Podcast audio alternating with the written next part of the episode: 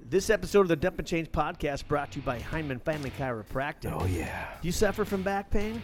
Too much manual labor working around the house? Went too hard in the gym? Old lady have you in a different position every night in the bedroom? I know mine does. Or Absolutely. maybe you just threw your back out picking up a pencil. Whatever the case may be, let Carrick and his team at Hyman Family Chiropractic realign your back and your life. Live pain free. Call 696 9090 or on the interwebs at HymanFamilyChiropractic.com. And we're back. Welcome to episode 17 of the Dump and Change podcast, coming to you from Odd Man Rush Tap Room, not the studios. Again, we're down at the tap room. The uh, the landscape up at the studios uh, is looking, uh, and lots happening. It's very messy. A lot of construction going on. Um, so we decided to record from uh, from the tap room again. So um, Steve is Steve's a little hot water. I'm gonna be honest with you. Steve's a little hot water. Um, today's a Tuesday, um, and Tuesday he's breaking a major rule, and that rule is the no Steve hobbies on Tuesday rule. And uh, I thought I had a solution. I had my wife um, because the, the reason it's no hobbies on Tuesday, Steve rule, is because uh, wife Erin plays softball on Tuesday nights, and it's the one night, the one night she has to play softball.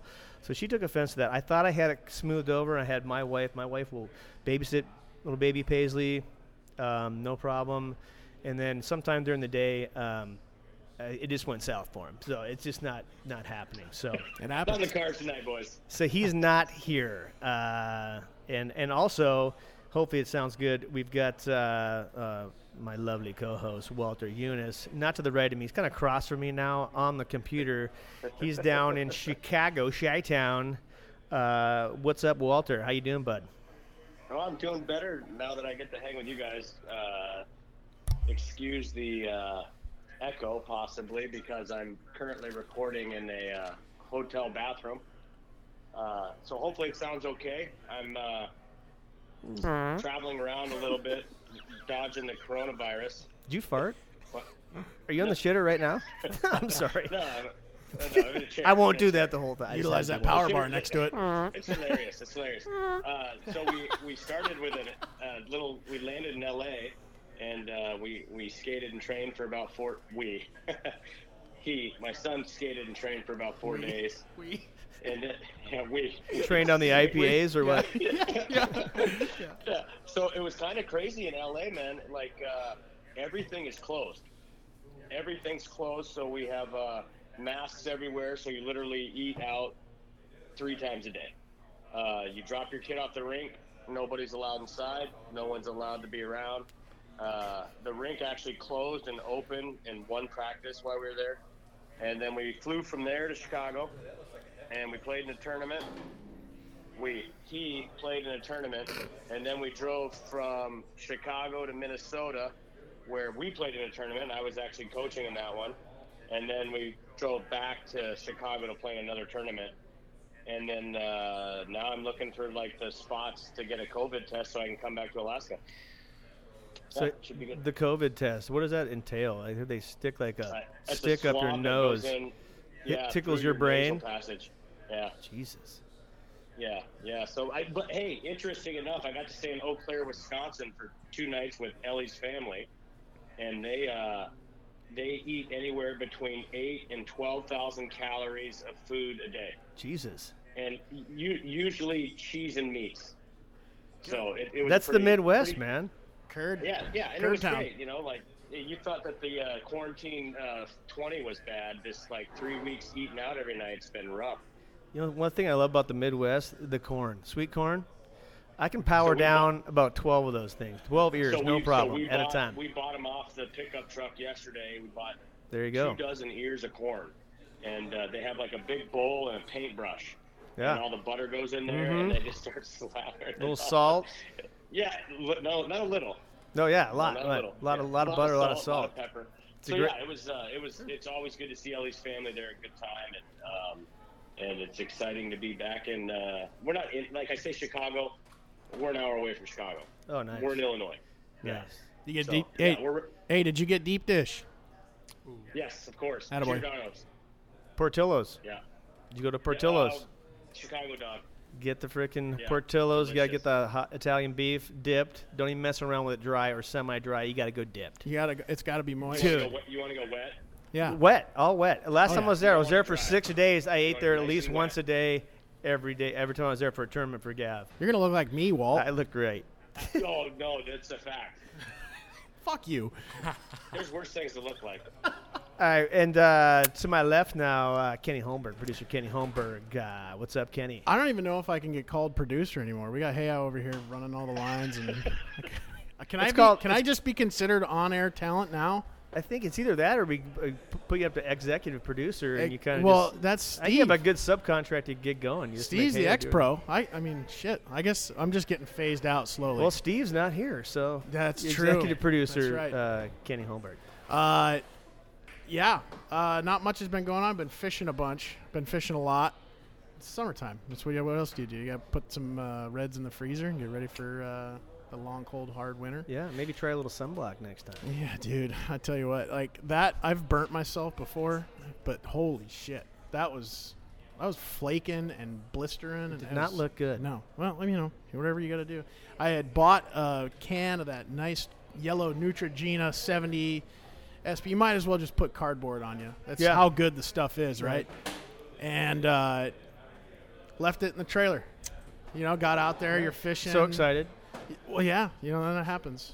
So uh, burnt myself. Had a little home project this last yesterday. Well, yesterday, last Build- two days. Building a bed, building a headboard, just not a bed, just the just just the headboard, right? padded or Ooh. not padded? Yeah, and uh, not padded. It's stained.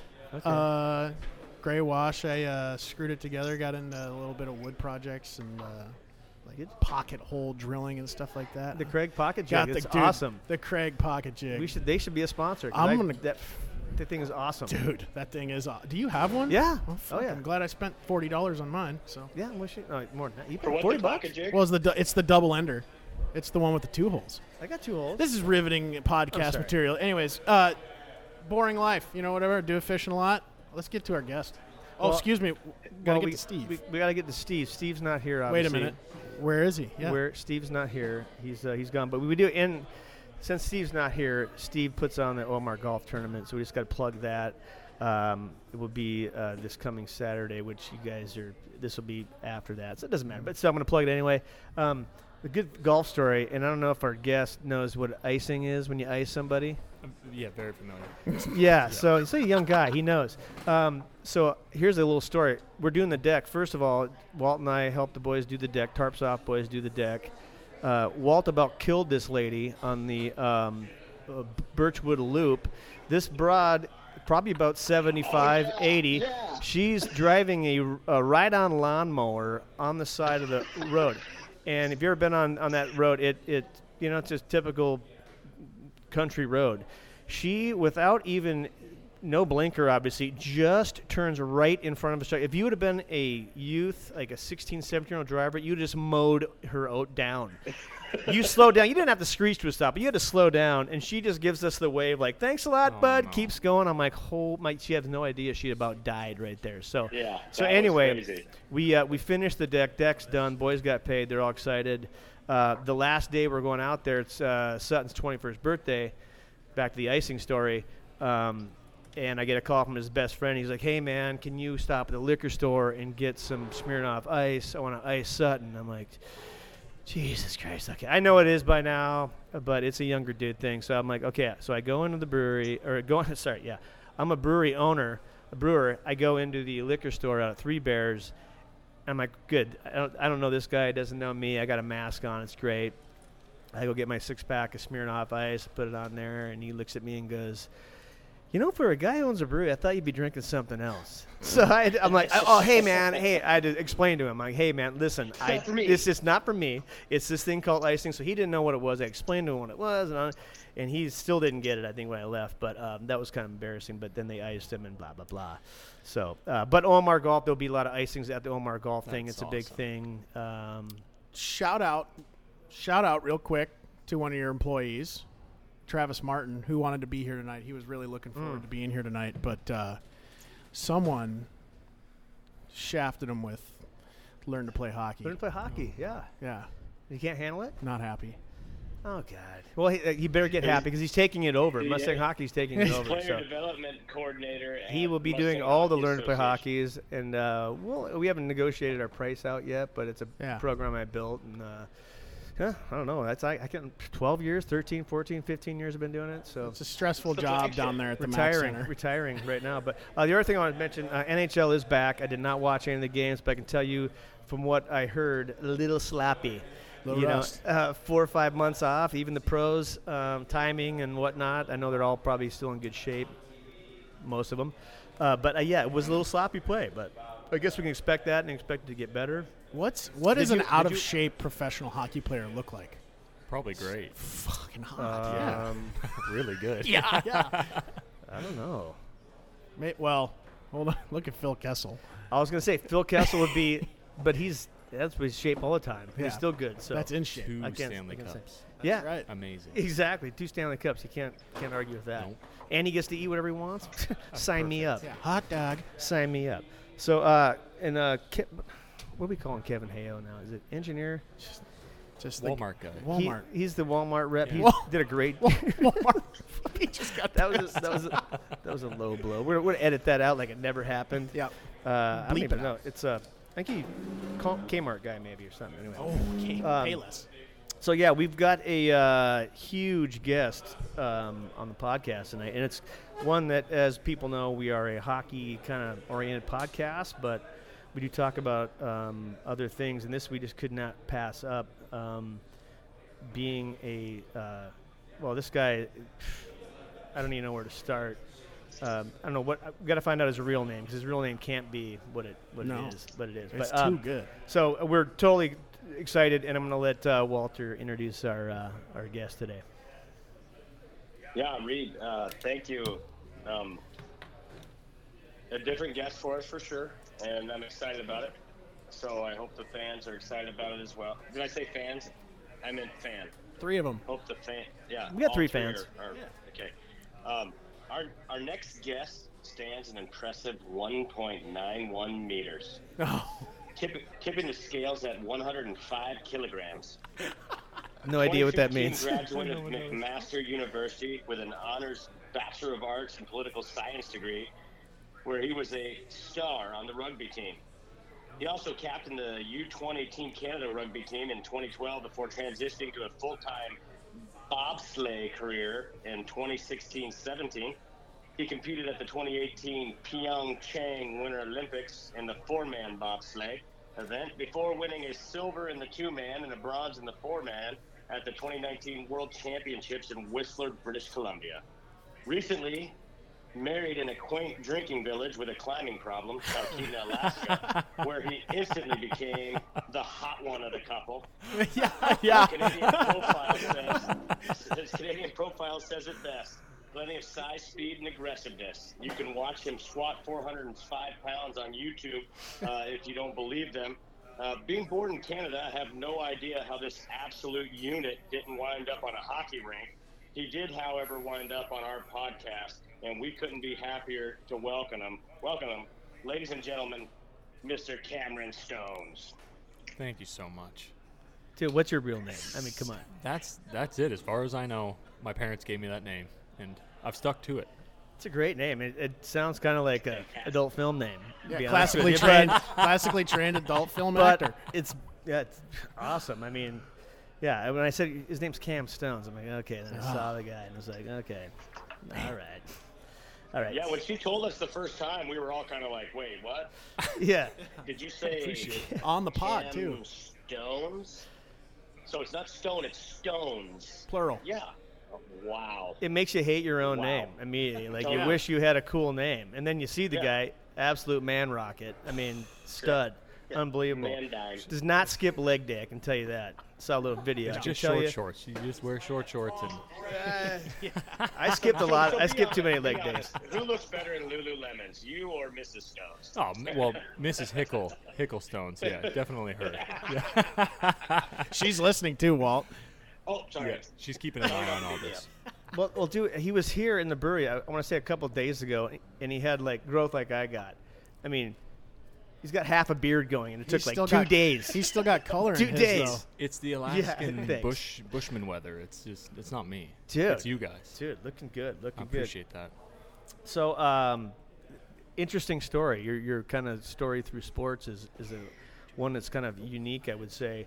Um, but you're from Whitby, Ontario, Yes, sir. on the old lake on the shores of Lake Ontario. hmm Tell us a little bit about growing up in uh, Whitby, Ontario. Well, I was the one guy in uh, in Whitby who didn't end up playing professional hockey, so that hurts for sure. But like you said, it's better to end up on the podcast. So um, That's right. Yeah, it's Whitby's a huge hockey town, so I grew up watching hockey, playing hockey. Obviously not at any competitive level, but it's um you know it's a really proud Southern Ontario town, and um, even still with with bobsledding, they've really stuck behind me and supported me, and I'm really fortunate for that. And I just had a a pretty um you know generic upbringing in Southern Ontario.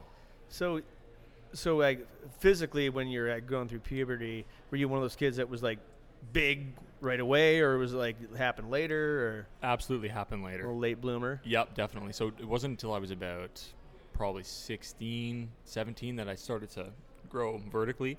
And then I really, like, it was really tough for me. It still is tough for me to put weight on. So it's, Really? yeah, oh, ab- absolutely. Yeah. I wish I had that. Me too. It's, well, I have that problem right now. So, Yeah. you know, who knows what's going to happen in a couple of years from now. But, um, but yeah, I was, it was really tough for me. I was taking tons of, uh, you know, weight gainers and stuff. And that 12,000 calorie diet you were just talking about, Walt, sounds, would have been pretty great for me. He's not Yeah, paying well, he's not attention. paying He's attention. picking his Um, nose. But with with I mean, well, when you're six three, I mean that's always a tough. I mean, with that frame, it's just tough, tougher than a guy that's like my size to put on weight. I mean, when you're that you got that lanky body, I mean that's that's a lot of Yeah, a lot of definitely. stuff going on. So, um, so you did play hockey growing up. What other sports did. you play? Yeah, Did I you- played hockey. I um, I played volleyball. I ski raced. Um, I played football, and then once I got into high school, it everything went full throttle rugby. For And, rugby. yeah, it was cool. Like it just, it's a growing sport in North America. And um, I was just talking to one of my my um, my previous roommates. I went to university with them. And the professional league in North America is like is really marching on through this whole pandemic thing and like coming out bigger and stronger from it. And it's cool. Like guys who you know, if I'd been my age um, now starting rugby, like there's a real future in it for for young kids coming up and to make a a realistic living at it now. So Well, look at Lev Kelter. yeah. Yeah. Yeah, is she- that is she from Eagle River? Yeah. yeah. I've heard lots about her. Yeah. Yeah, so she, very She swapped sports. Was a well, she kind of did everything. She was just an athlete. yeah. And uh, they said rugby. How about rugby? She was like, okay. I, and I, and she's good. She's the captain of the U.S. women's team, sevens team, right? Yeah. So, um, and I heard she tried recruiting Zoe as well, and Zoe would have been a great rugby player. Most mostly because she she can go full throttle at all times with everything. So, other than that, you're a good athlete too. So, yeah, your head. Well, Okay. having an elite athlete, I mean, you guys are both elite athletes, unlike the rest of us sitting around this table. but um, so you went to McMaster University. That's in Yep. Hamilton, Ontario. Mhm. Another big hockey town. They got Huge. yeah, huge hockey town. Um, so how many years did you play rugby there? All four years? Did you go all four years? I, I did five Five because you're years. allowed to do that in Canada, and I just stretched my degree out. I knew I wasn't in a rush to leave university, and I was also going out west a whole bunch to play rugby with the Canadian team. So I was missing school. I was taking a lighter course load and you know having a good time, um, learning how to ice my friends, and so I wanted to take five years to make sure I really nailed that down. yeah. Um, it's funny you guys mentioned the the icing thing because, like you said, it's it's you know maybe a younger man's yeah, game. I didn't know about it until like a year ago. My family, when I was in university, went full throttle with this icing thing. Like my dad was was icing us at every possible instance he could. Like I'm not kidding. We would come home from university. And there would be a Smirnoff Ice sitting on the front step, and he would be oh. sitting there watching us. Yeah, absolutely. And then and then Christmas gifts too became ices, and like he would he would dress them up as you know like little like a reindeer sleigh, but they were they were Smirnoff ices all together. It was he's he's absolutely savage. And So he, he bought in. How old's your dad? ah, 56, 57, That's awesome. retired police officer. He's got, I mean. He's, he's Jimmy Buffett now. He's got nothing better to do. Great sense of humor. yeah, mess with his kids. Yeah, he's great. That's awesome. Yeah. So you play five years. Yeah. I, I want to mention here. I did note note this. McMaster University, notable alum, um, Eugene Levy, John Candy, Martin Short, and then there's probably there is more, but Absolutely. they're probably the really smart ones. These guys are the guys I kind of like. uh, That's awesome. No, I mean, mean, they're they're definitely huge. the most important alumni. Um, so did you guys watch that show Schitt's Creek? Oh, on yeah. Oh, yeah. So That's that's, hilarious. Eugene Levy. Yeah. is Canadian McMaster alumni. Not many people know that, which is which is awesome. I, And I knew he was Eu- Canadian because Eugene- I'd, yeah. I'd watch him in like American Pie. Yeah, American Yeah. Pie. Just Yeah. great. Huge classic. Can't miss those eyebrows anywhere. Dude, No, you those can't. eyebrows They're are caterpillars, man. Didn't he unbelievable. just pass? No, no, that was the um. What was his name? oh, uh, Howard. Oh shoot. Yeah. Ron, no, not Ron Howard. What am I No. Oh, Stiller. He was the guy. I, I don't. I, this is bad. No. oh no. Uh, ben Stiller's dad passed away. Did Jerry Yeah. Stiller pass away. We're talking about the guy he played. We played. still have Ben Stiller though. Played, Yeah, s- yeah. Yeah, with the big eyebrows. I'm pretty sure he passed. played Jim's dad. No, it was a different guy. You're thinking of the guy who played in Anchorman. He was the he was the Anchorman guy, and I can't remember what his That- name was. That's the guy I'm thinking of. Yeah, great great actor too. But um, that's some that's some. Miss him. big- I mean, John Candy, Martin Dude, Short. John Candy. That's in my It's- wheelhouse. It's great, pretty great cool. outdoors. Yeah. Uncle Buck. Yeah. Yeah. Stripes. They- you know what? This the Kidding me? schools. Stripes. Oh yeah, the school's done a pretty fun job of like commemorating those guys. Like in the Pita Pit, which I know you guys know what Pita Pit is because we're friends with uh, a gentleman who owns a couple up here. Yeah, Pita Pit, Good stuff. Great stuff. Yeah. It's got you know memorabilia of those guys in there, in their in their Pita Pits in McMaster. So Really? it's awesome. Oh That's- yeah, That's cool. yeah. And some of the American Pies were filmed there too. So No kidding. people don't know that. Damn. Fred all right. Willard. Fred Willard. Fred Will. Fred, Fred Willard. Willard. Yeah, Fred Willard. R.I.P. Buddy. R.I.P. Awesome. So out for 'em. R.I.P. so the, with the rugby, now rugby is something I I don't know a lot about rugby, um, and I know less about bobsled. That's bobsledding perfect. or bobsleighing. What do you prefer, bobsleigh You or can- bob? I think bobsledding is just easier to say. And you know, I don't know the correct answer either because sometimes I'll I'll say bobsleigh and sometimes I say bobsledding. So I know what you're talking about. I'm sure. thinking. I'm thinking like with. I'd say, me, I'm going to speak for you, Bob Slay, because I can see a. We're big metalheads. Bob Slayer. Yeah. Bob Slayer. Sweet shirt. Anyway. Great Um, so you play rugby, and you're. I mean, goes out. So you're probably going to. I mean, you were kind of going to, to national team, right? You were Mhm. at that level of. You played U17, U20. I mean, you're kind of going in that route. Then you break your arm, Ah, my shoulder your shoulder. and my nose a whole bunch of times, and uh, you know, just the, the injuries you know really pile up, and it's um it's a great game, but the the price you pay with your body is is pretty high, and so guys who are still playing, I really respect it, but I was um at the point where I was either going to have shoulder surgery, which I had scheduled, or I was going to try this bobsled thing, and so that's that's the route I went down. Well, the rugby, again, I've never played rugby. I got a, one of my good friends, Rob Sackers. He's from New Jersey, and he's a rugby guy. Has Okay. one eye.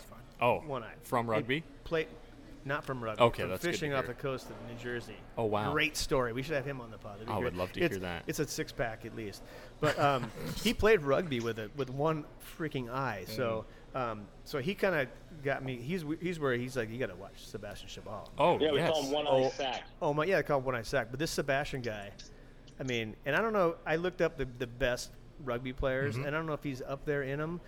But the guy just he has the hair. They call him a caveman, Yes, right? he has got like the beard. Yeah. He's just got. He's the like I said. He's the kind of guy that's going to come into town, kick your rugby ass. Oh, yeah. Sleep with all your women. Yeah. Drink all your booze, then leave. Everyone's pregnant. Just he is a beast. Yeah. Oh, I know.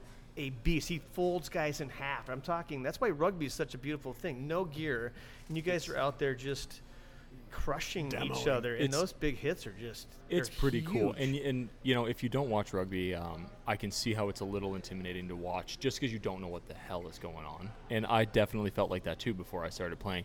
But now that like um, you know, I've had Zoe watch it and just kind of try to get a grasp for the game. And we watched the 2019 World Cup, and it is insane. Like even just appreciating how good these athletes are. And, um, you know, they, they get guys who go play in the NFL, they get NFL guys who go play in rugby. Um, it's just a completely different skill set. You've got everyone who's making decisions, and it's it's really cool and fun to watch. And like you said, it's Yeah. dudes without equipment smashing each other. When I when I get a chance to watch it, I watch it. If I see, Yeah. I mean, I'm not, within that a hockey game. I'll watch a rugby game just because I've you know seen a lot of hockey, but rugby is unbelievable. You know what rugby team I always watch when they're on is that team that does the haka. The All Yeah, Blacks. All Blacks. yeah. Is that That right? is insane.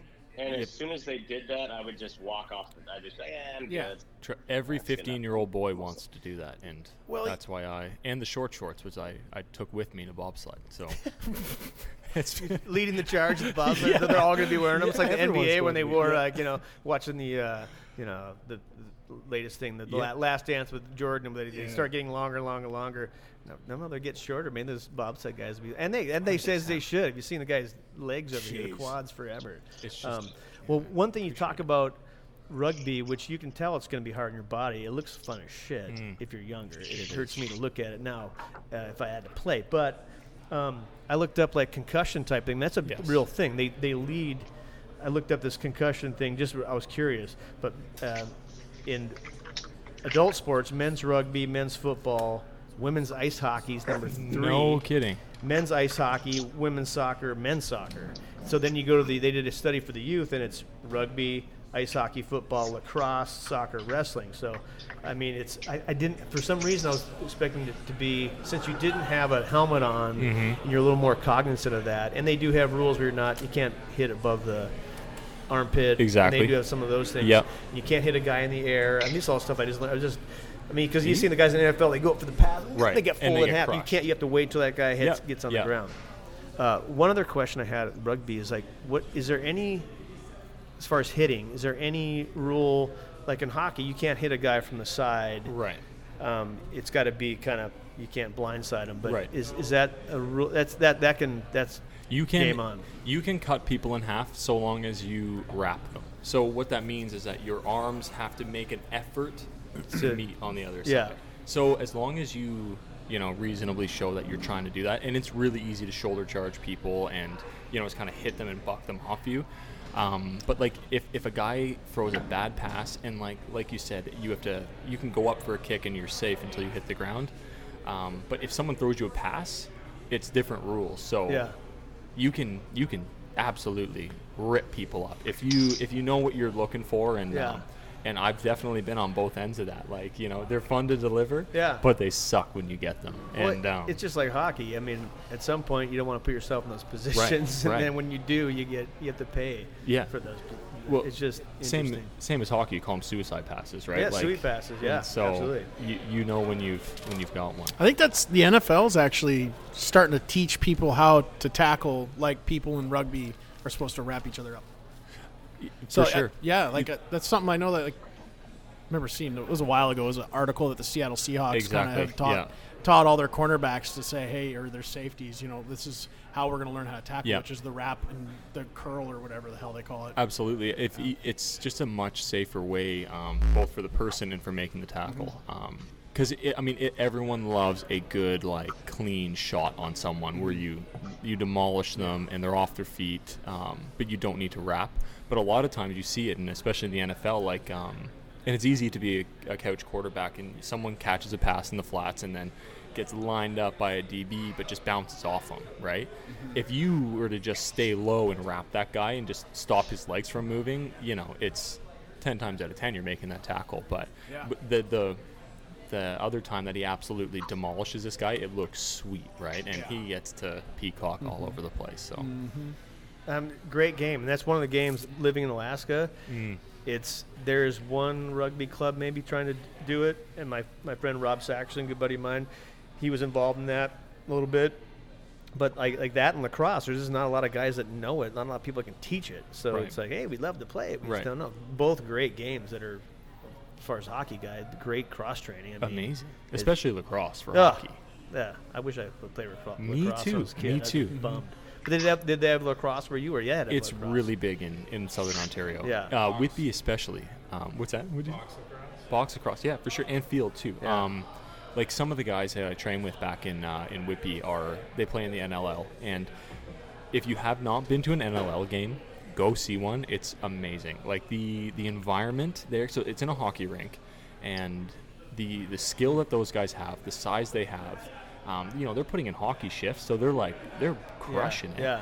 and it's it's insane. In the same thing, you get guys blowing each other up with only equipment on the upper upper half, and it's so entertaining. And it's it, like the the sportsman or the the showmanship, sorry, is amazing. Like Yeah. the, the NLL organization does a really good job of like really pumping it up. I'll write that. Yeah, the uh, I think Colorado's got a team, Yeah. the Mammoths. Yep, that's Yeah, right. And I remember watching one game one time, and I was, couldn't believe there's a lot of, I guess you'd call it slashing. There's Oh a lot of my stick God. whipping. That's- oh, you get your shit beat. you play freaking lacrosse. It Yeah. looks like it fucking hurts. It's part of the game, right? It, it looks like hockey from the '80s, man. Like Yeah. they're just Yeah, yeah, yeah. murdering each Yeah. other, and it's okay, Yeah. and they're okay with it. Broad Street bullies out there. Just cr- they fight Totally. too, don't they? Oh yeah. Yeah. Yes. It's it's remarkable, man. But they, they Yeah. wear the full cage though, even at Yep. that level, right? Yeah, full they cage. do. Uh, Which I would totally. And but like the the goalies wear a lot of equipment, but in field lacrosse, they don't wear a lot of equipment as goalies, and they're getting the ball whizzed That thing is like oh what, yeah. what is? I mean, It's what is- rubber. it's like It's vulcanized rubber, like yeah, almost like a hockey puck. Yeah, it's insane, and they're just whizzing it. That sounds fun. I hope he wears Not a cup me. anyway. Yeah, insane. I hope so too. So, so you um, br- you get busted up in rugby, Yeah.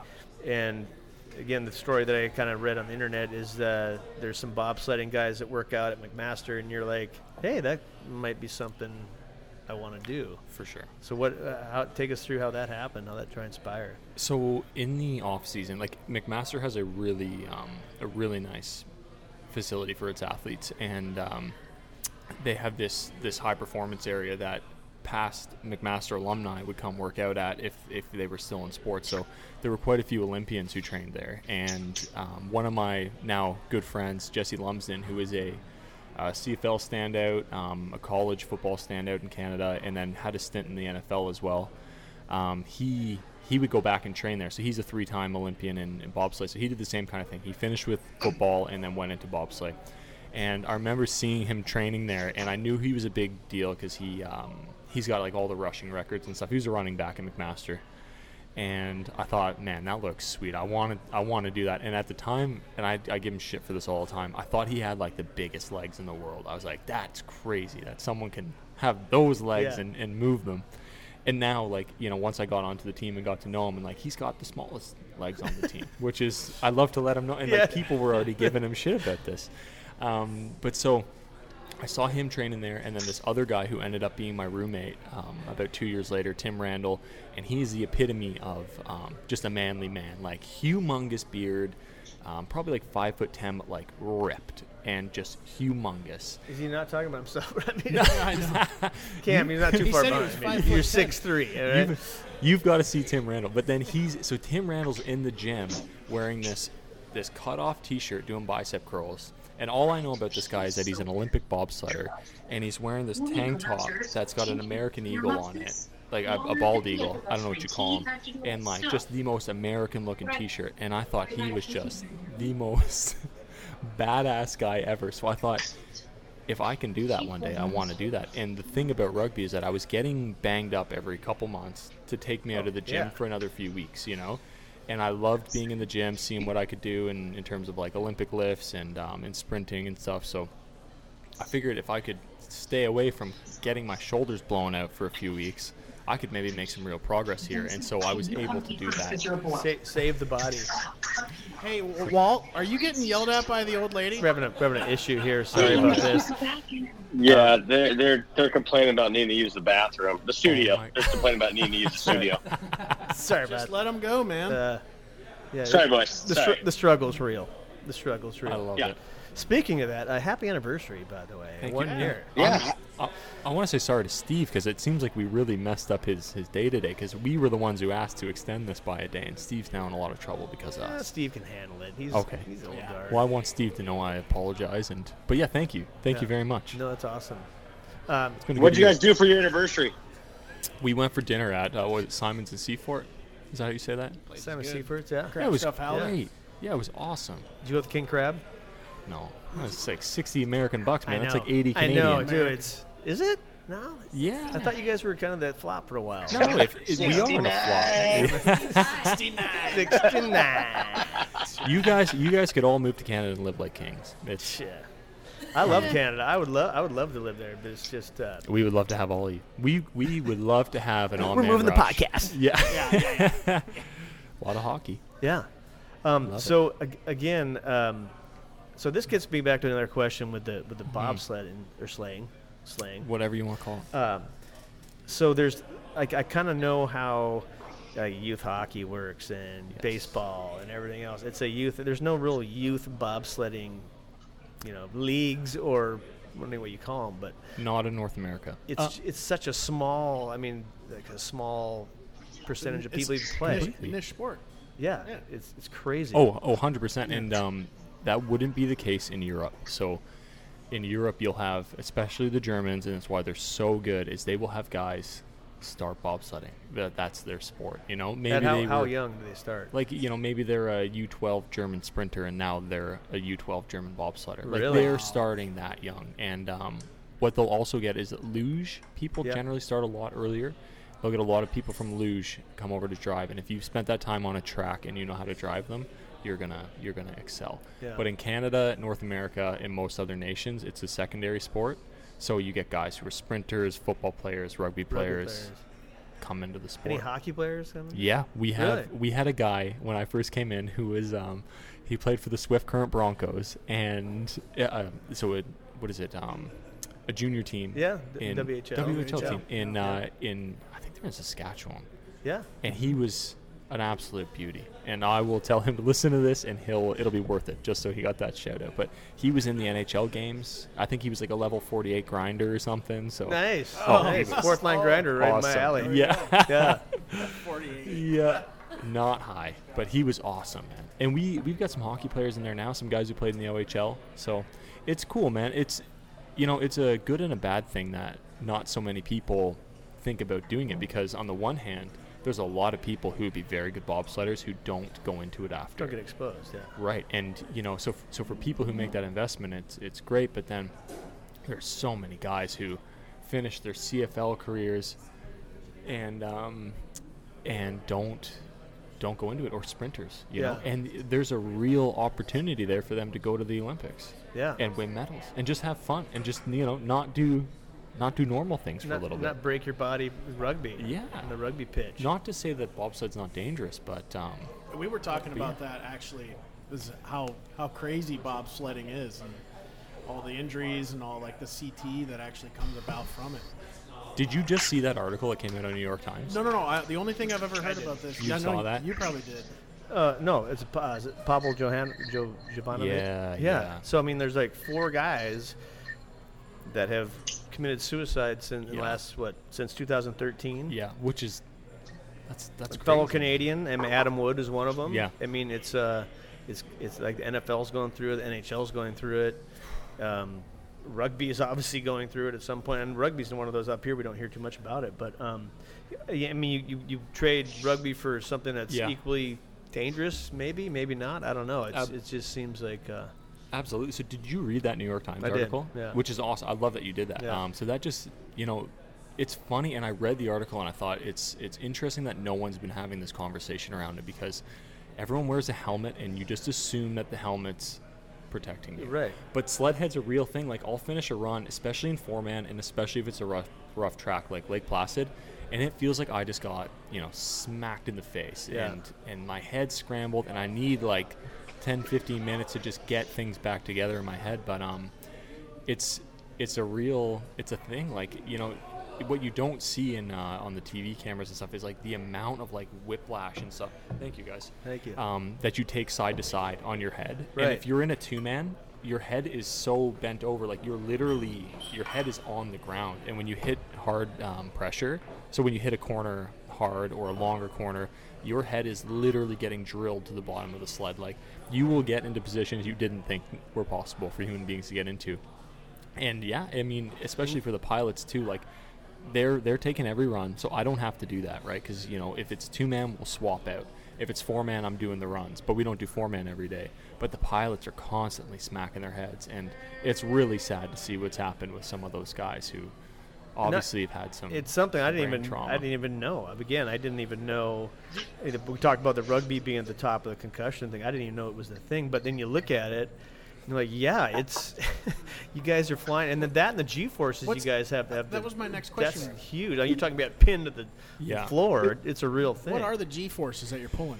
The the highest you'll hit is about five Gs in Whistler. At the end of the Whistler course, um, corner 16 is this humongous sweeping right turn, and um, you'll hit about five G's in that, and it's pretty crazy. Like, you know, you're going through that corner for maybe two, three seconds, but you're like trying to just keep it together. So do they teach you guys breathing exercises like they do fighter pilots No. and stuff like that? They don't. No, they should because Yeah. um, I, um, there was a guy, a British guy, about two years ago, going through corner 16. He passed out from the, the pressure, and then in a four man, like they're going hundred miles an hour out of that corner, um, and so this guy's going 100 miles an hour out of the corner, and his job is to pull the brakes to stop his guys safely. And the way that bobsleigh courses end is they're uphill, and then they'll eventually run out of track, right? Because they, they can't have a few hundred feet of track, um, and especially early season. So what happens is, is the ice only goes just past the finish dock,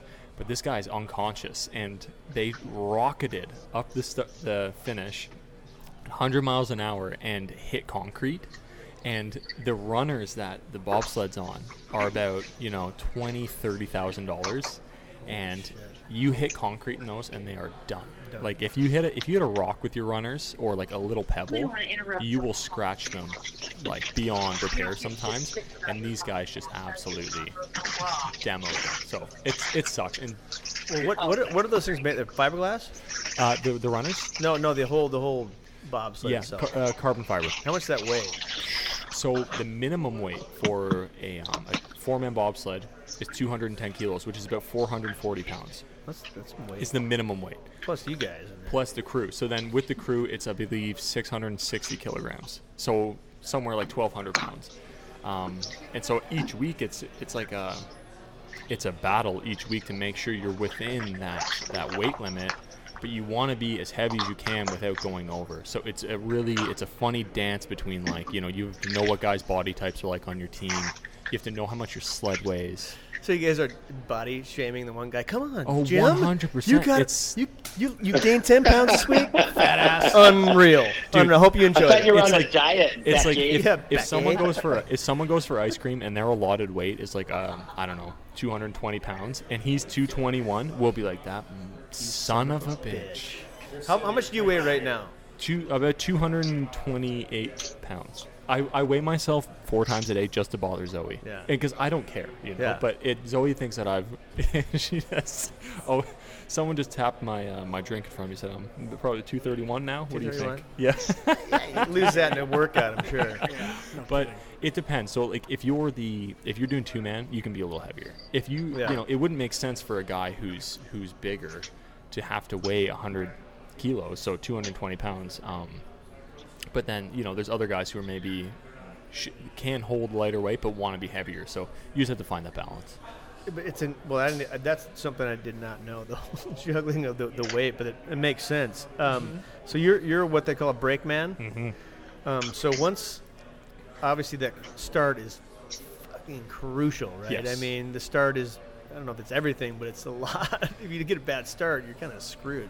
yeah. And that's that's your job, your legs. I mean, you guys are, and then you have to cram your body with spikes on and spandex into this small space. How many Mhm. times you get like spiked by yourself or somebody else? all the time, all man. Like my my calves are are scarred up Littered from, from other people. with Like well, scars. you know, if if if you've got a guy behind you that is notorious for for spiking you, you know, he'll he'll become Wolverine, you know, and it's yeah, Hope I it's mean, not the fat guy.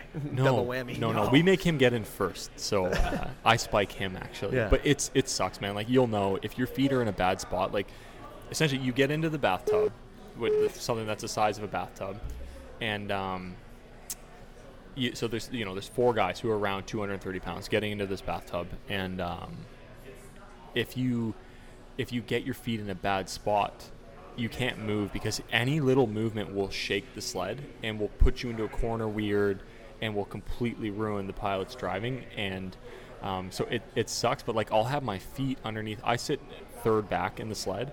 And so the guy in front of me, like my feet are right under his calves, and if I'm in a bad spot and we hit pressure, I just feel my my spikes go right into his calves, and I'm like, I'm, I'm sorry, buddy, but Sorry, it's part of the game. but he's not doing. You know, he knows. He Yeah. knows, and he doesn't. He doesn't give me shit. Like we've all been there. So, So when, once you get in the sled in your spot, Yeah. like how, how much? Like, what do you see if anything? You're, Nothing. you're nothing. You're buried. You're Absolutely just like nothing. all along for the ride. if so, what are you I'm, thinking about during that time? like, okay, we're at corner three, corner one. Yeah, a lot goes through your head. So in a two man, the way that it is is like I'll be folded over the brakes, so I can see there's a little hole underneath, and I can just see the ice zipping by. And all I'm thinking about is I'm I'm evaluating the run that's going on. So I'm like, okay, you know, this feels good. We're we're doing Evaluating from just from feel, obviously. Yeah, just, just yeah, like completely. yeah. So um, if That's you're having a good run, you can know. Um, and, and when you pop your head up, you'll be like, "That we nailed it." As long as the start was good, we we nailed it. Um, in four man's a little shakier. So if you're sitting in the positions in a bobsleigh go, so there's the pilot who drives, the two guys sits behind him, and his head is just slightly below the pilot, so he can see if he's looking up. He can see the track, and that's pretty crazy, man. It looks like a video game coming at you. Like it's just so fast so fast. the way things come at you. The number three guy is where I sit right now, and I'm completely bent over with my head in that guy's low back, as low as I can go. And then the four guy is is pinned to the ground. Um, but in four man, you have a lot less time to think in four man, right? Because it just goes so much faster, and like it's just so much more violent and aggressive. But you'll know like if you've if you've come off a corner weird or something feels funny or like you've got a little more hang time than you should, and you're just holding on and going, it's holy shit, we might be going over here. So it's it's funny. I just thought of this. I mean, you ever get the situation? I'm sure it happens. I mean, like your pilot had Mexican last night, Hmm. and uh, you know, it's like, dude, come on, man, you're killing it, and you have to do that and all the other stuff you're saying. That's like, that sounds like that sounds like hell. That, the ventilation in the sled is not good. yeah, I'm so gonna say your it's like not going anywhere. And dude, you got motorcycle helmets on, and if you have a, a visor, it's a good fart you're can not pe- going per- anywhere. permeate that, no problem. I'm thinking. Oh, Walt, what do you think? You're in the shitter right Well, 100%. Walt, are you okay, bud? And Yeah, good so far. Good. You're. She's giving it to you there. Sorry about that. I guess. Yeah, no, I was getting it. Yeah, everybody apparently had to use the bathroom. Yeah, she was. it. She was not. Uh, you know, didn't she didn't care whether you were on the pod or not. I don't care that- about your she- silly podcast. Oh, we heard. We heard. It was great. It's not the first time she's done that. Remember when we were doing the mic checks for the uh, remote Oh, yeah. pod? Oh yeah, yeah, yeah, yeah. She was bitching at you then. That Hey, I had a question for Cam about Yeah, the buddy. sleds. yeah, I saw something a couple years ago. Some NASCAR teams, Mm. uh, maybe the Bodine brothers, were building bobsleds for uh, the Team USA. What kind of research do they do, and how much do those things cost? you know what? Wicked question. Um, and interesting. You just said Bodine brothers because when you said NASCAR, I didn't. I was like, I don't know, I don't know what he's where you might go with that. But Bodine. So I know Bodine makes sleds for the Americans, or they were at least. So with the way that it kind of goes is like there's a few sled manufacturers, and the U.S. is in this unique position that they've had people like the Bodines come and make sleds for them. Um, BMW actually made sleds for the U.S. as well, and the U.S. for up until probably I don't know, probably right now, like they were making sleds that were unbelievably fast, but they were only BMW USA was only making them for the Americans. So everyone else is pissed, right, that they've made these sleds that are that are so fast. But I believe um, the sled that Steve Holcomb, the American pilot, won the gold medal in Vancouver with, I think that was a Bodine. Um, so they're fast, Really? man. Yeah. So you you get what happens is like you'll get someone who will find like a recipe for a fast sled in the regulations because everything is like after every race the sleds that do well are are like basically stripped apart measured and it's the same as formula Scrutinized, one right. yeah scrutinized you just gotta And, and NASCAR. fine tooth comb. Man. yeah so they call it Make sure, make sure that you're not cheating Right. and you're well Ex- within the rules ex- and all that. exactly so Yeah. they call it scrutineering and um yeah so Scrutineer. yeah it's so it's so the the way that it goes is like the americans have a couple really good bmw sleds in two man and then they'll have different manufacturers make their four man sleds. So like bodine has made some really fast four man sleds. Um, the canadians and the latvians and austrians use this company called Wallner which is really fast out of um, latvia or austria. And then the germans the reason another reason why the Germans are so good is because they have basically the German military makes their sleds. So they have a team of 30 mechanics making their equipment for years coming all the time, right? So they'll come in with these sleds and like first of all they push fast, which is like basically a death sentence anyway. And then they have equipment which is absurd and then they're they're good drivers too. Um, but then your question, Walt, about how much they cost. We got a new four-man um, last year, which is fast. We're and we're really lucky that we've got this this fast four-man, and it was about 130,000 euros.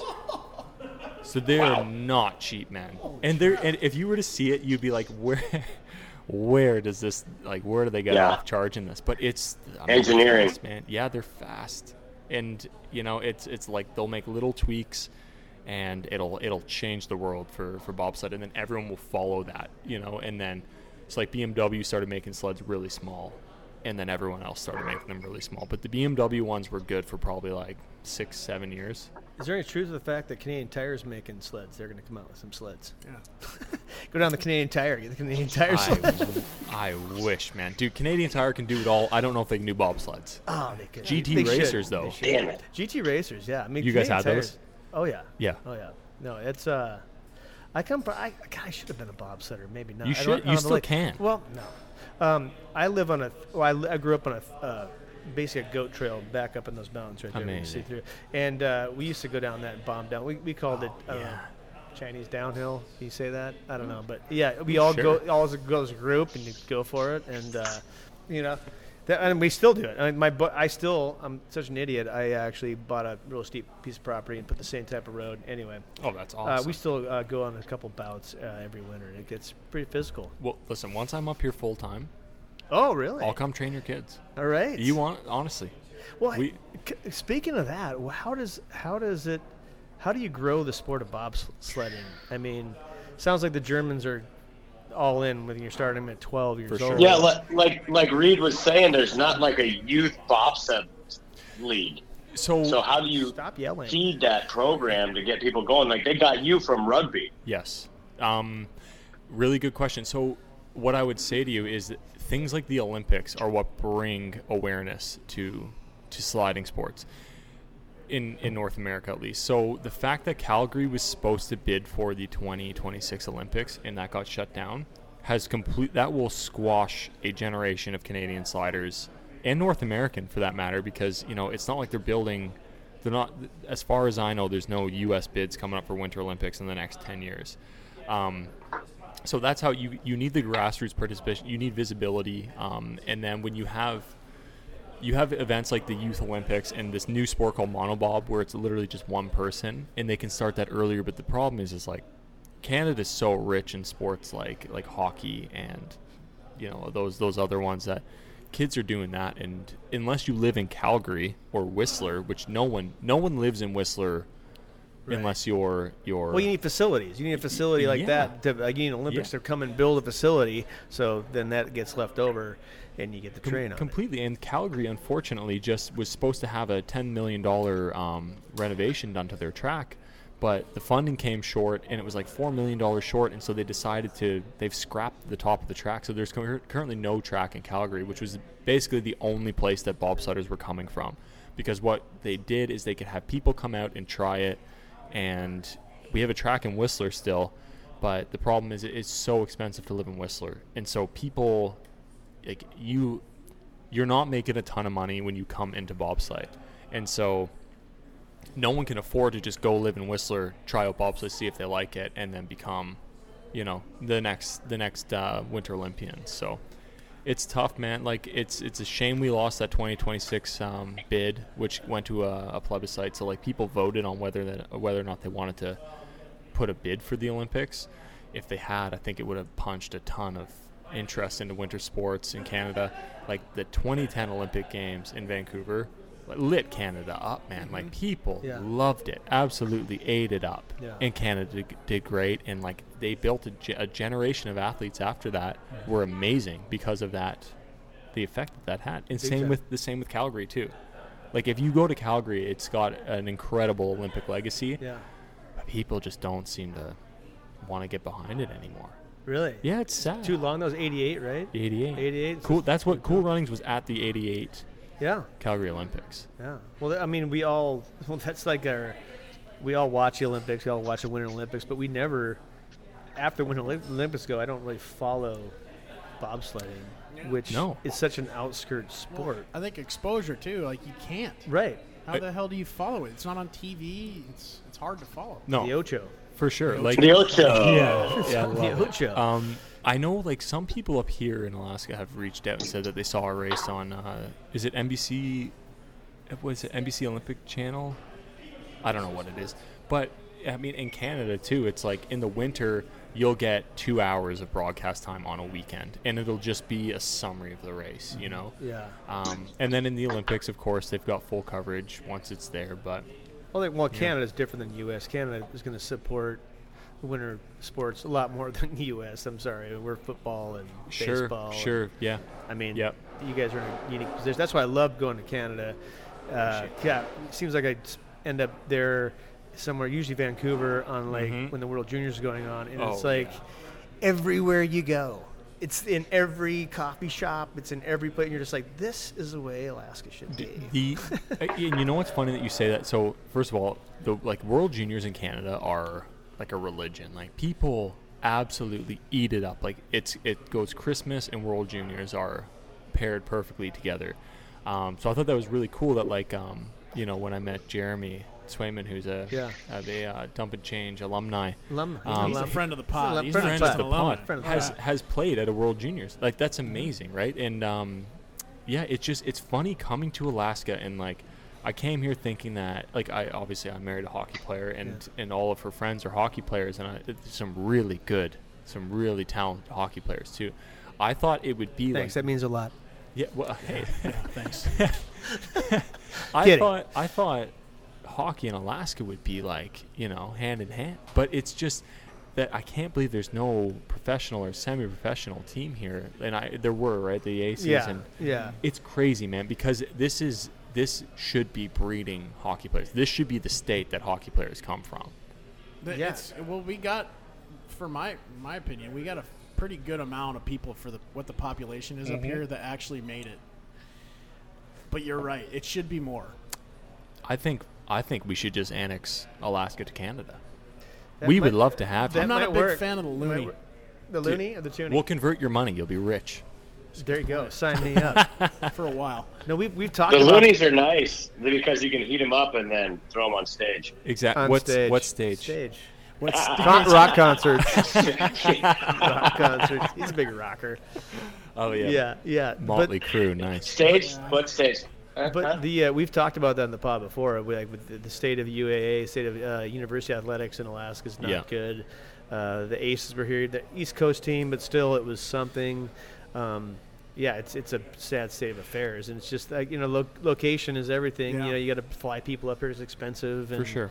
And even the North American Hockey League, Junior Hockey League, they got two teams here. They're trying to get more for economies of scale, and it might work if you do that. But Mhm. it, it's it's a it's a it's a tough thing to do. You should join the CHL or um, WHL. Yeah, CHL. Wouldn't Yeah, that make it- more sense? Yeah, You get a WHL well, team.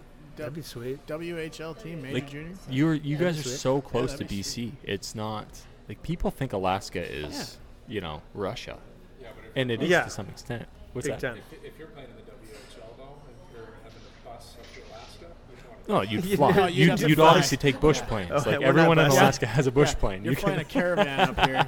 40 bush planes Yeah. and the gear. Caravanning up. Swag. See you, buddy. You out? Um, so it, it's safe to say you're kind of a natural, See you, buddy. um, natural See you bobslayer. Who, who, who was uh, who was high fiving you guys on the way out? Sway. Jeremy, so he's not here. Oh my boy, tell You don't him I wanna said what's up. Oh yeah. You and I are teeing off together. They're they're ready for the. Oh. They're, they're talking Omar golf right now. Oh yeah. Oh, Yeah. nice, Yeah. nice. Yeah, we didn't even plug our, uh, our our golf team. You didn't plug. Who was on your golf team? Who who, who, had, who was on our golf team? Our golf team is uh, is Sway, it's uh, Bailey, Rapuzzi, and Ren. Did you get cut? I got no. What? No, I didn't. I'm not playing for. I Oh. got my own damn team. Oh, I thought you thought think you. I Yeah. want to play with those? I can't hit the ball straight to save my damn life. It's best ball, dude. It doesn't yeah. I understand that, but those hack guys it are up and get drunk. way too competitive for me. Yeah. Yeah, That's Bailey funny. can tell he was. I he do- was, and he was I do have a little present for Rapuzzi though. Oh yeah, I can't Oh, yeah. wait. To Just see wait, it. just wait. T-shirt. Probably a Smirnoff T-shirt, Ice. Man, no, I, I'll here. I'll show you right now. Hope it is. So, um, but back back back to Mr. Stones here. Oh, hello. Um, it's safe to. I mean, you went to your first. They have a combine. Two months later, Yeah. you're in Lake Placid, actually competing. Yes, sir. Is that normal? Is that it's it's pretty normal if you you know if you've got the interest in being there and you've got what they consider the ability to enter at that level then you know yeah you've got to do it it's it's a no-brainer. Honestly, like people who have, you know, some some ability to test well in what they're looking for, you just go do it and try it. And not enough people do that. Like it's uh, the problem with a lot of people coming into it now is they want like guaranteed um, outcomes with it, right? Like they want to know that okay, you're going to have a realistic chance at competing for the the 2022 Olympics. But you're you know you just can't do that. You can't come in with that expectation. So I'm I'm fortunate that I went in and just had the mindset like I'm going to try this out and see where it goes. And worst case, Ontario, um, I'm going to get my shoulder fixed and, and keep playing rugby. That's, that's well, it's an incredible story that that you swapped that late in your career from being a rugby guy. But it sounds like that's kind of the norm, right? I mean, For those sure. guys pick guys off from football and Oh, pick yeah. guys off. Yep. Um, but I want to get back to like so Olympics action. You Mhm. uh, you're you're an Olympian. Thank you. Yep. Does he have the Olympic rings tattoo? I do. Is that what that is? Yeah. Yeah, I do on my arm. All right. So I mean, just Very take cool. us through, and I can only imagine, but take us through what it's like putting the uh, the colors of your country on and, and playing for them. I mean, it's got to be heavy, heavy emotions. I mean, Yeah, it's pretty intense. Like, um, I'm I'm very fortunate that I had that experience to play for my country um, with rugby at a pre- and like I was kind of graduated into that system. So U17 is the first time I played for Canada, and like for me, it's that's the be all end all of sport at that point, and. Um, I think that was important to go into the next stage and already have played for Canada and you know, not uh, maybe not think so much about it and uh, think a bit too much about like the outcome rather than performing. So, U20 Canada was uh, was amazing. Um, and then once I got to bobsled, it was just kind of like I don't know. It felt like it felt natural, like Yeah. being able to to compete for your country.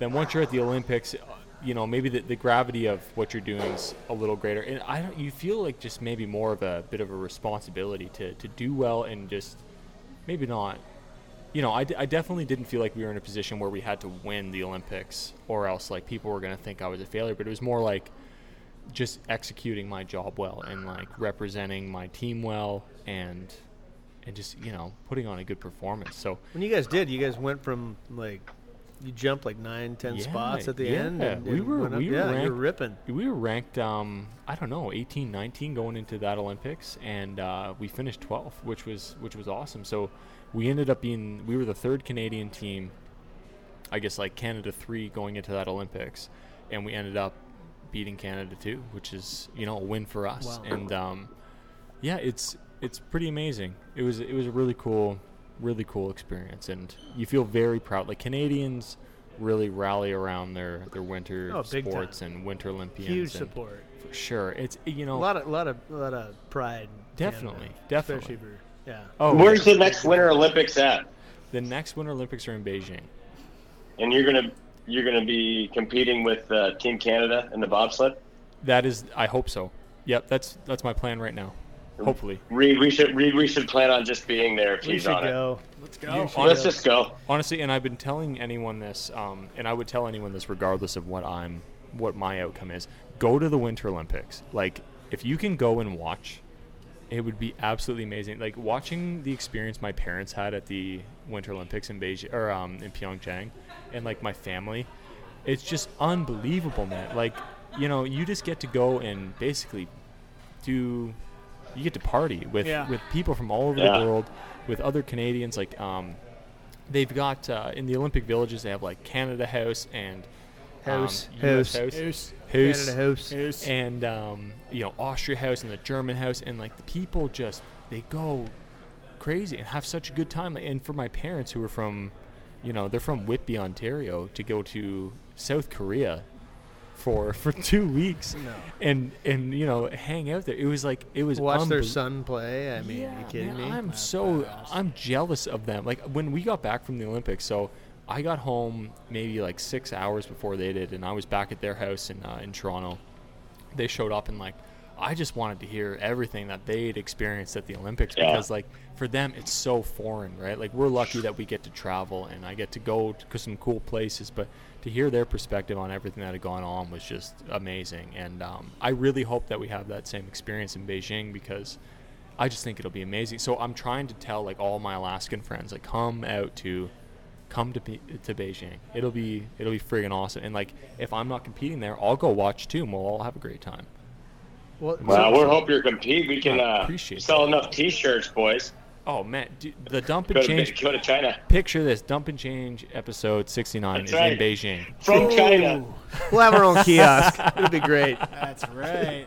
Schlepping T-shirts, make the bill, uh, get our bills paid. Still probably won't sell the rest of we got. No, we sold one. It's all right. You're Well, we sell two. I'm gonna buy one. That's So, good. this. no, you get one. You get so, one. so you, you're with the same guys though, right? So I'm far, Yeah, I'm gonna I gotta send him a picture. Justin of that. Kripps. Uh, I can't. I, I'm, I see. I wore my contacts. Bad idea. You, Uh, you go.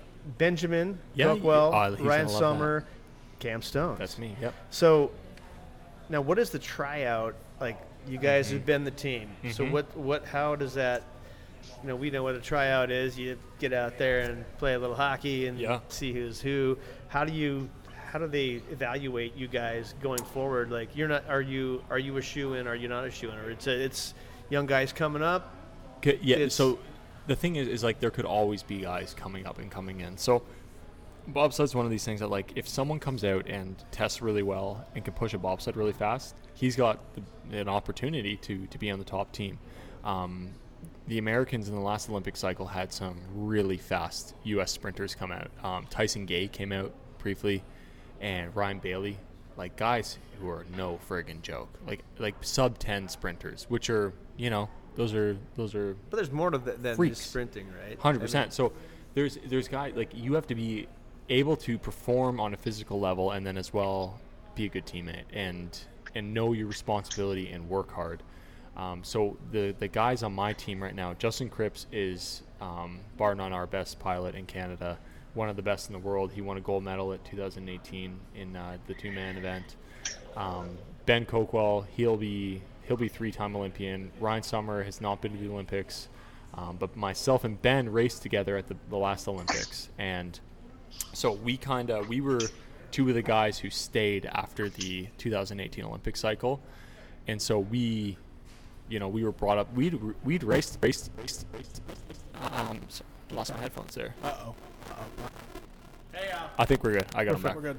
Yeah. Um, I, Ben and I, sorry, um, had been on Kripps's team. So basically, Justin Kripps is Canada one, and leading up to the Olympics, Ben and I had both raced together with Justin as Canada one. Um, teams get moved around all the time, but what we've had in the last two years, which is very unusual, is a team that's worked really well together and and produced results too. So Ryan came into our team as um, you know a World Cup rookie, but fitting great, and he's done an awesome job. And not only is he completely competent physically, um, he's a great teammate too. So he knows he knows his role. Ben as well, and we basically know how to operate as a as a four-man team really well. And like Ben and I, Ben's been doing this since 2012 maybe. He was a former um, U- University of Saskatchewan running back. Like he's a freak, and I live with him now.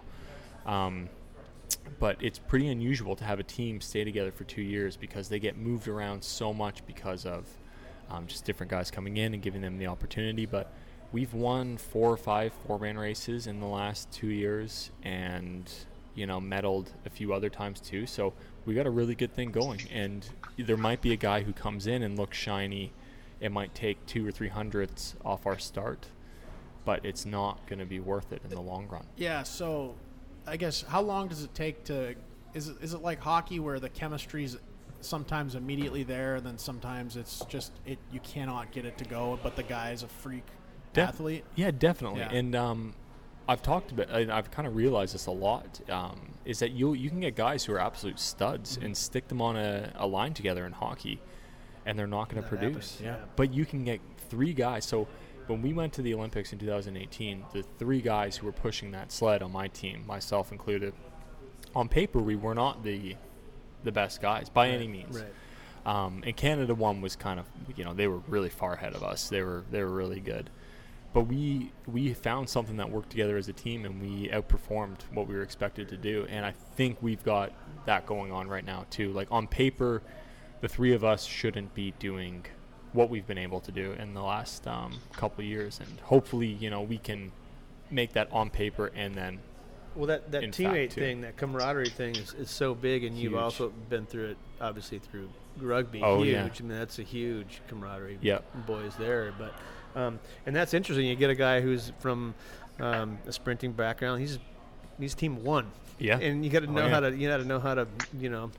Whatever, be one of the boys, or uh, yeah, you have to fit in, or For it's, sure. it's and, and I think we've all been on teams like that where you know you got the superstar, or whatever, and the guy's a total prick, and you have, I mean, it's just tough. It makes it tougher. For sure. So that that that's good to hear. That I mean, that is that is that what kind of is that one of the reasons you kind of got into bobsledding? It was Definitely. It was kind of that team Yeah. aspect that you liked from before. and- Absolutely, and you know, it's it's kind of like you want to surround yourself with people who can embrace how much things suck at, at any given time.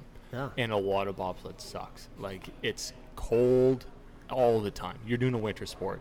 You're in spandex, so it's even colder. Um, and if you don't have guys around you who Embrace the suck. embrace the suck and just Embrace get suck. over it. Like it's it's not so bad. And um, when I came back into bobsled, like I was kind of at this weird point in rugby where I'd been kind of like, what am I doing here? You know, it's just every other week I'm I'm breaking my nose, getting a concussion, throwing my shoulder out, breaking hands.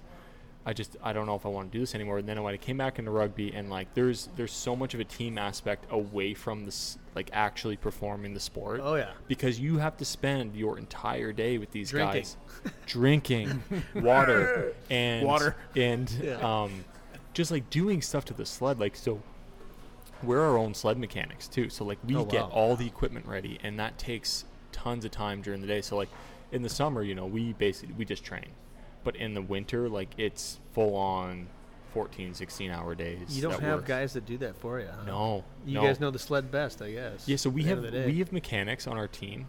We only have one, um, and he'll do like the the major stuff. So if there's like steering changes that need to happen, but like in terms of getting the equipment ready, that's all us, and it takes it takes a lot of time. And then just stuff like driving to and from the track. Like once we get to Europe, we get these sprinter vans, and we drive around Europe in these vans with the um, with the sleds in uh, in our trucks. So you like when you have a four man team, like that's your family for oh, big time. for the next few months.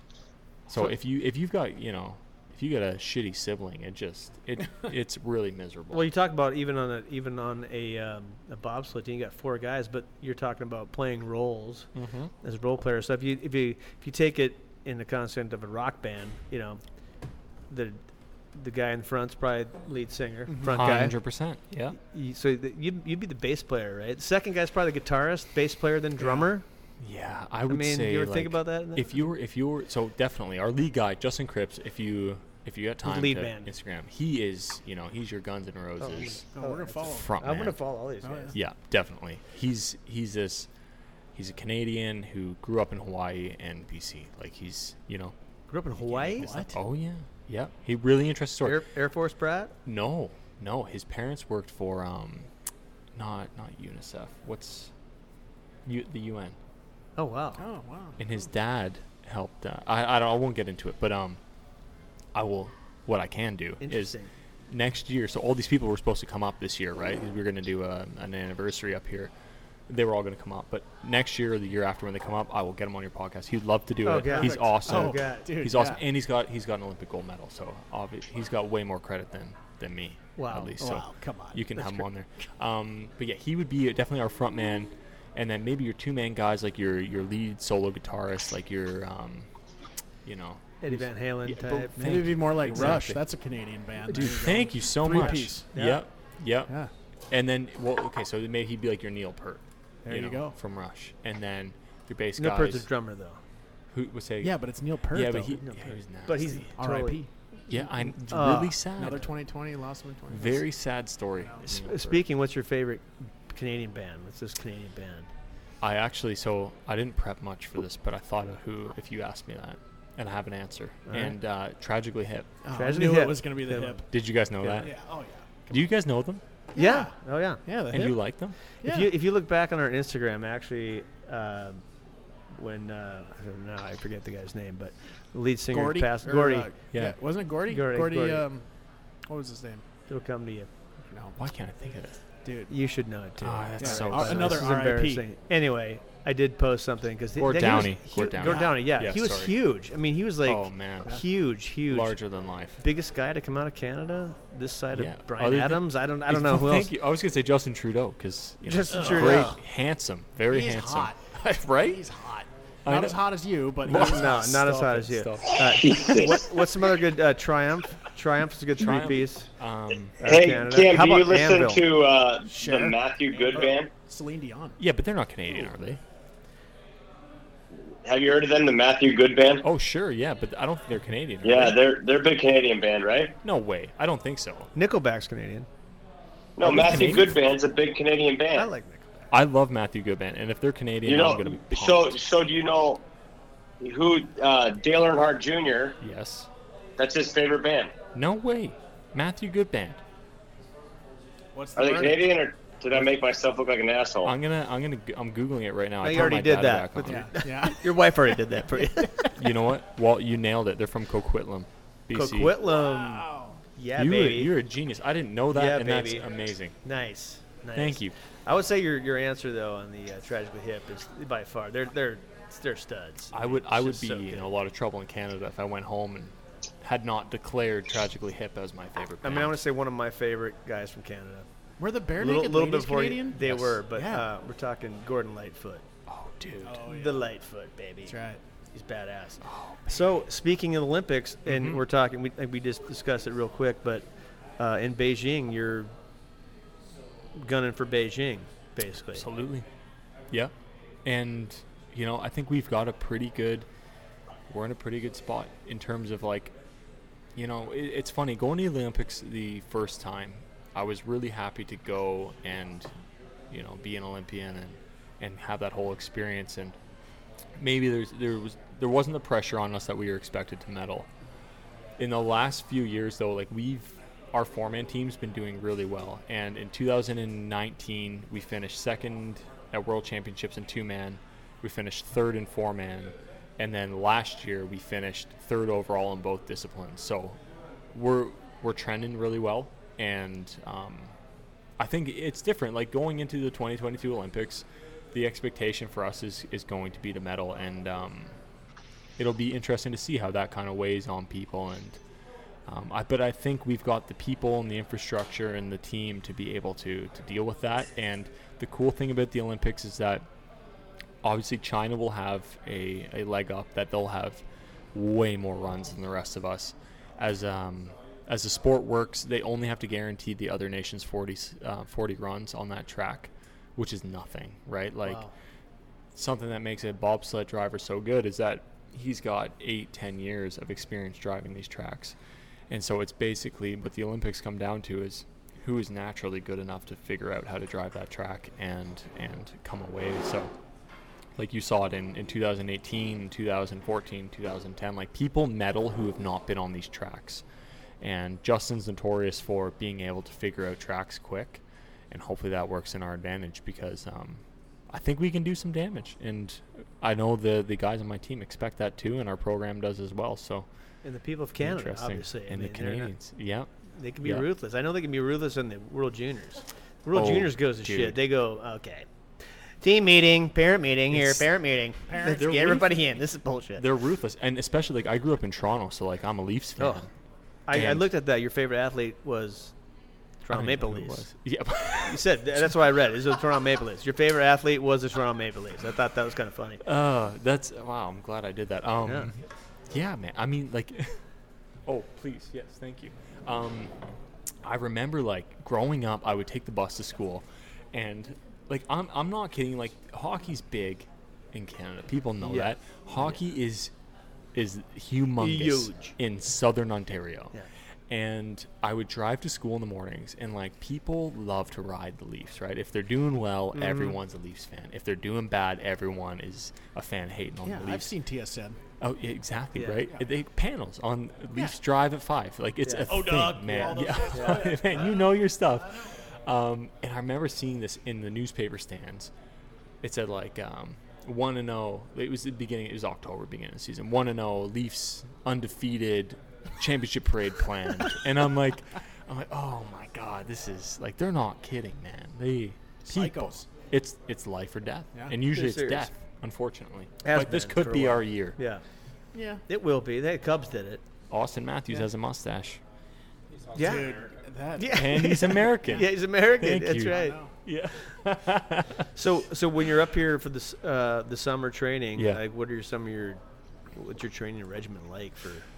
So um, I'll, I'll run three to four times a week at uh, one of the beautiful tracks in Anchorage. Like there are so many nice high school facilities in Anchorage. I can't believe it. Every time I go to one, I can't believe it. Like it's funny growing up in Canada because you watch American TV and you watch American movies and you see like you know American high school is like this it's friggin' amazing. And you guys have lived up to it here. Like the the tracks you guys have and the football stadiums, like it's unbelievable. We have football So- stadiums.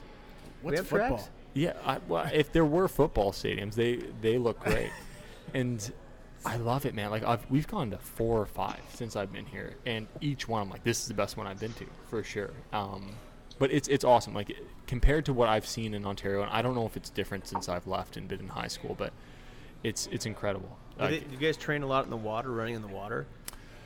no, Like, um, No, we, but we will we will train on frozen water. Oh. The so in Calgary, part of the reason Calgary is such a hotbed for bobsled is because they have that the indoor start facility, yeah.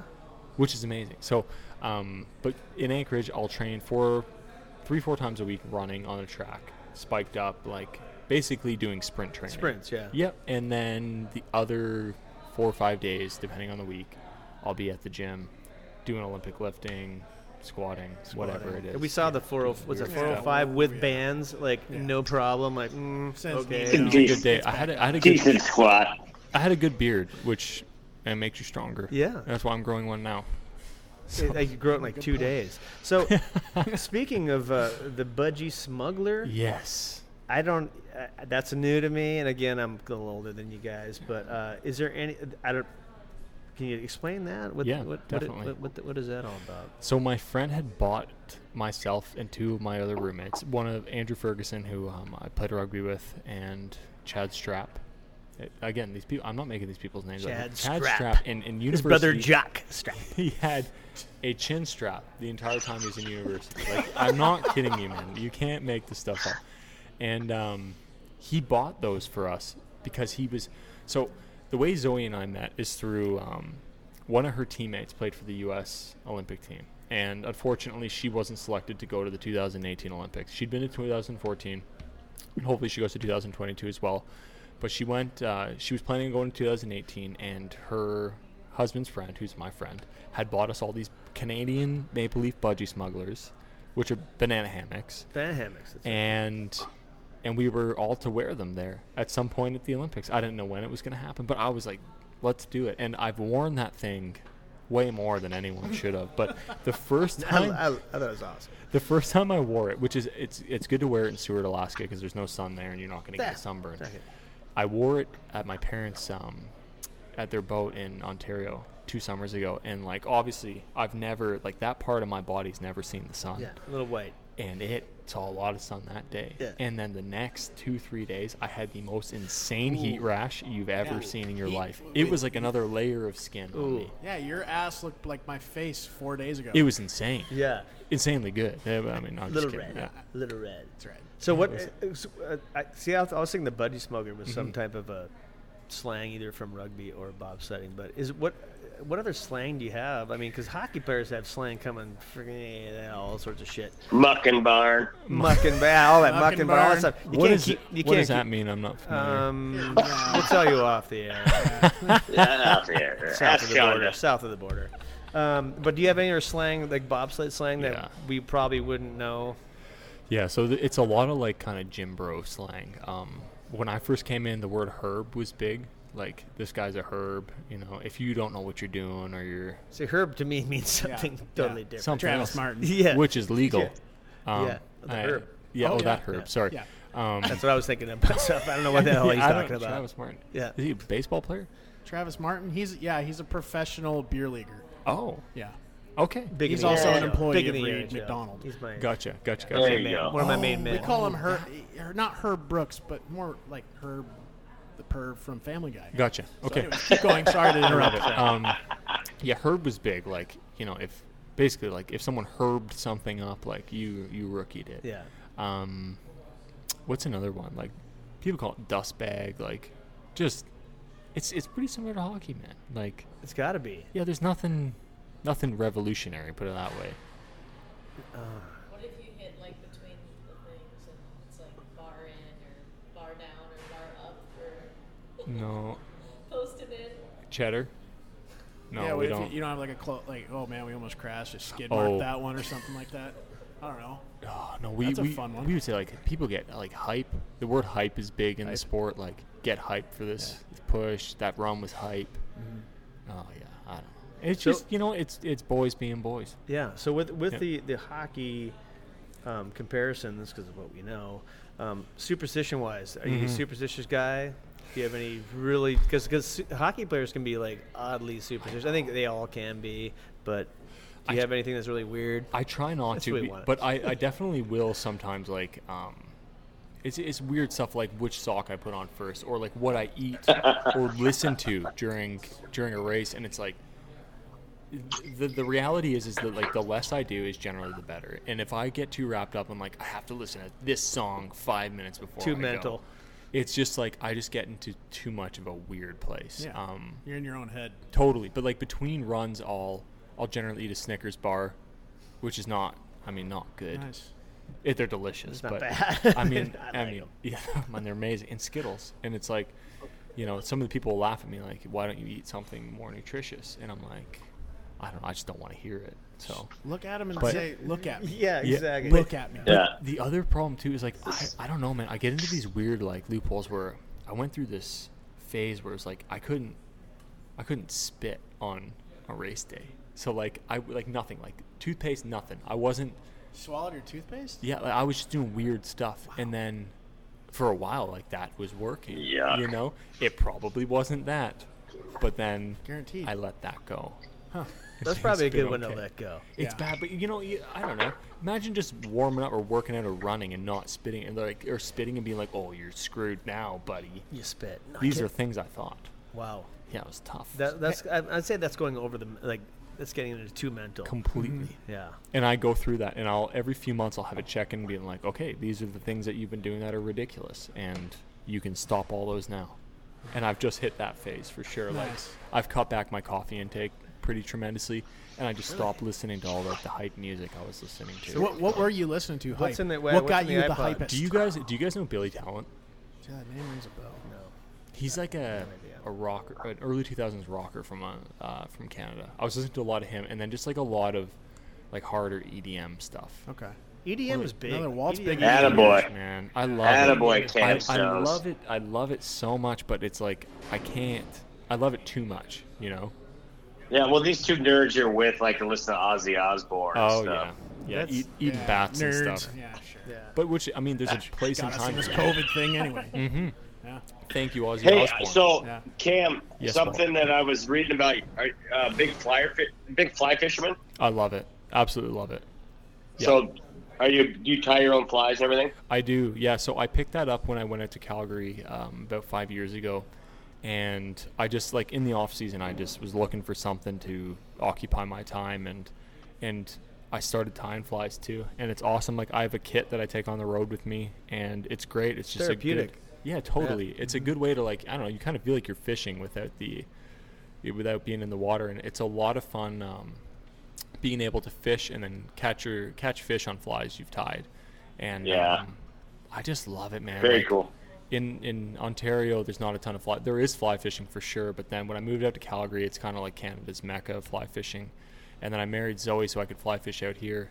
Smart. And um, Smart move. it's Good been call. Smart move. it's been amazing. Like we floated the Upper Kenai. Teaching choice. Yeah, I mean for a couple of reasons, but we floated the Upper Kenai um, on what what day? I don't know, a week or so ago, and it was just awesome. Like, man, fly fishing is just is badass, and it takes you so many cool places. That's how Zoe and I first met too. Like, it's it's awesome, man, and um, I look forward to it. It's Did you get to go halibut fishing with Mark Knuckleby? oh, dude, you better believe it. That was my first weekend in in Alaska. Oh, Jesus. It was Oh my god, yeah, we were down in Whiskey Gulch. Oh, yeah. It was amazing, man. Like, so we just been in Hawaii. Never been to Hawaii before. Came Hawaii's back. awesome. Well, oh, it's Hawaii's amazing. Came back, went to Whiskey Gulch, Alaska, with these people I'd never met before, and people are telling me about Mark Knuckleby being this like, you know, fifty-year-old Matthew McConaughey kind of guy, and Oh, Jesus. well, I mean, he, he is. Yeah. It- Self-described. yeah, and he's he's uh, you should get him on the podcast. You want a good podcast, get Mark Knuckleby on here. But he ends up being just the best Alaskan host anyone could, other than you guys, could ever have. And um, yeah, we went we went halibut fishing down there, and it was it was amazing. Like, Very and cool. we went again this year, and it's honestly, it's it's a it was a blast. I really enjoyed it. I mean, Yeah, very cool. we just don't do stuff like that in Eastern Canada. Well, you guys got Northern Ontario's kind of Yeah. outdoorsy, right? Yeah, for sure. And I mean, even where I grew up, like you can drive an hour and be in in the woods. Yeah. Um, but yeah, there's in, in northern Ontario, you've got big pike and Yeah. and that kind of stuff, but nothing like you guys have here. Unbelievable. Like this moose that's looking at me right now, he's 70 inch moose. yeah, he'd be the. I, I think he's actually 78 inch moose. He, He he'd made the biggest Oh, yeah. Ever recorded. Well, uh, I just. Uh, you have any more questions? You're, Yeah. uh, So, are you guys going to uh, move to Ohio or Uh, Zoe is. I I can't, unfortunately. So you gonna be training? Yeah, the next two years will look like I'm gonna train full time for 2022, and hopefully things go as planned. And after that, we'll we'll figure it out if if Zoe's gonna. So, keep do we coaching. refer to her as Coach Fickle now? Yeah, You- hold you on. We'll, have to. We'll, we'll, we'll get her on right now. Oh, Oh. look at this. Yes, refer to me as Coach Hickel, please. Okay, Coach Fickle, got it. She's here. Uh, where are you coaching? Just say it. Just say it properly. well, the Yes. Ohio State University. Beautiful. Is that good? Pretty good? cool. Guys, you nailed it. I've never heard of it, but it sounds good. I think that's Hopefully pretty we have a decent, right? season. Absolutely. yeah. So yeah, we're our plan is um, you know, Zoe's gonna coach there until till whenever, but um, we would like to both be back up here in Alaska and settle down in Eagle River. Ah, Oh, yeah. yeah. Now we're talking. Now we're Mm-hmm. talking. We get you back on the skates and get you in the ERHL. No. Mm, No. no, I'm kidding. He's got a pretty hard Sorry. slap shot, NHL style. Oh yeah, I, it has been advertised as NHL style. NHL style slap shot. Yeah. It looks like he could skate. He hasn't skipped leg day, like I said. I think he's skating. He could probably pick it up like he's hope picked up everything else. Ah, okay, I'll go skate. I know it's ridiculous. I wish. Olympic bobsledding, that's fine. Yeah, I'll try it. You guys. Once he gets up to speed, watch out. I know. Yeah. Zoe and I talk about it all the time, like what could have been, and I don't know. It's Yeah, but what it's what will generation. be exactly is our, our children, and we will invest round. All our effort. Yeah. We're just you know we're we're deciding what sport. Yeah. But I'm just kidding. Um, but yeah, I don't know. Well, congratulations on the uh, coaching gig. That's huge. I mean, that's, Hell yeah. that's a, uh coaching Thanks. college hockey. It's uh, and that's that's the big big stuff there. I I'm mean, that's excited. yeah, that's awesome. It'll be an adventure, especially 2020. what better Yeah. time? Yeah, no to kidding. Y- know. Who jump knows, into right? it. Yeah. Who knows? Uh, but Cam, thanks for coming Of on. course. And uh, dude, we were. Uh, yeah, I, I learned I, every time I do one of these podcasts, especially this one. I learn more in this one researching just everything that you've done is it's, awesome. pretty impressive, man. And uh, obviously, pretty impressive, impressive guy. Hell of a nice guy, stud. I mean, man, rocket. I got to say it again. It's just like we saw a video of him running in the water with the budget. I just it, it's.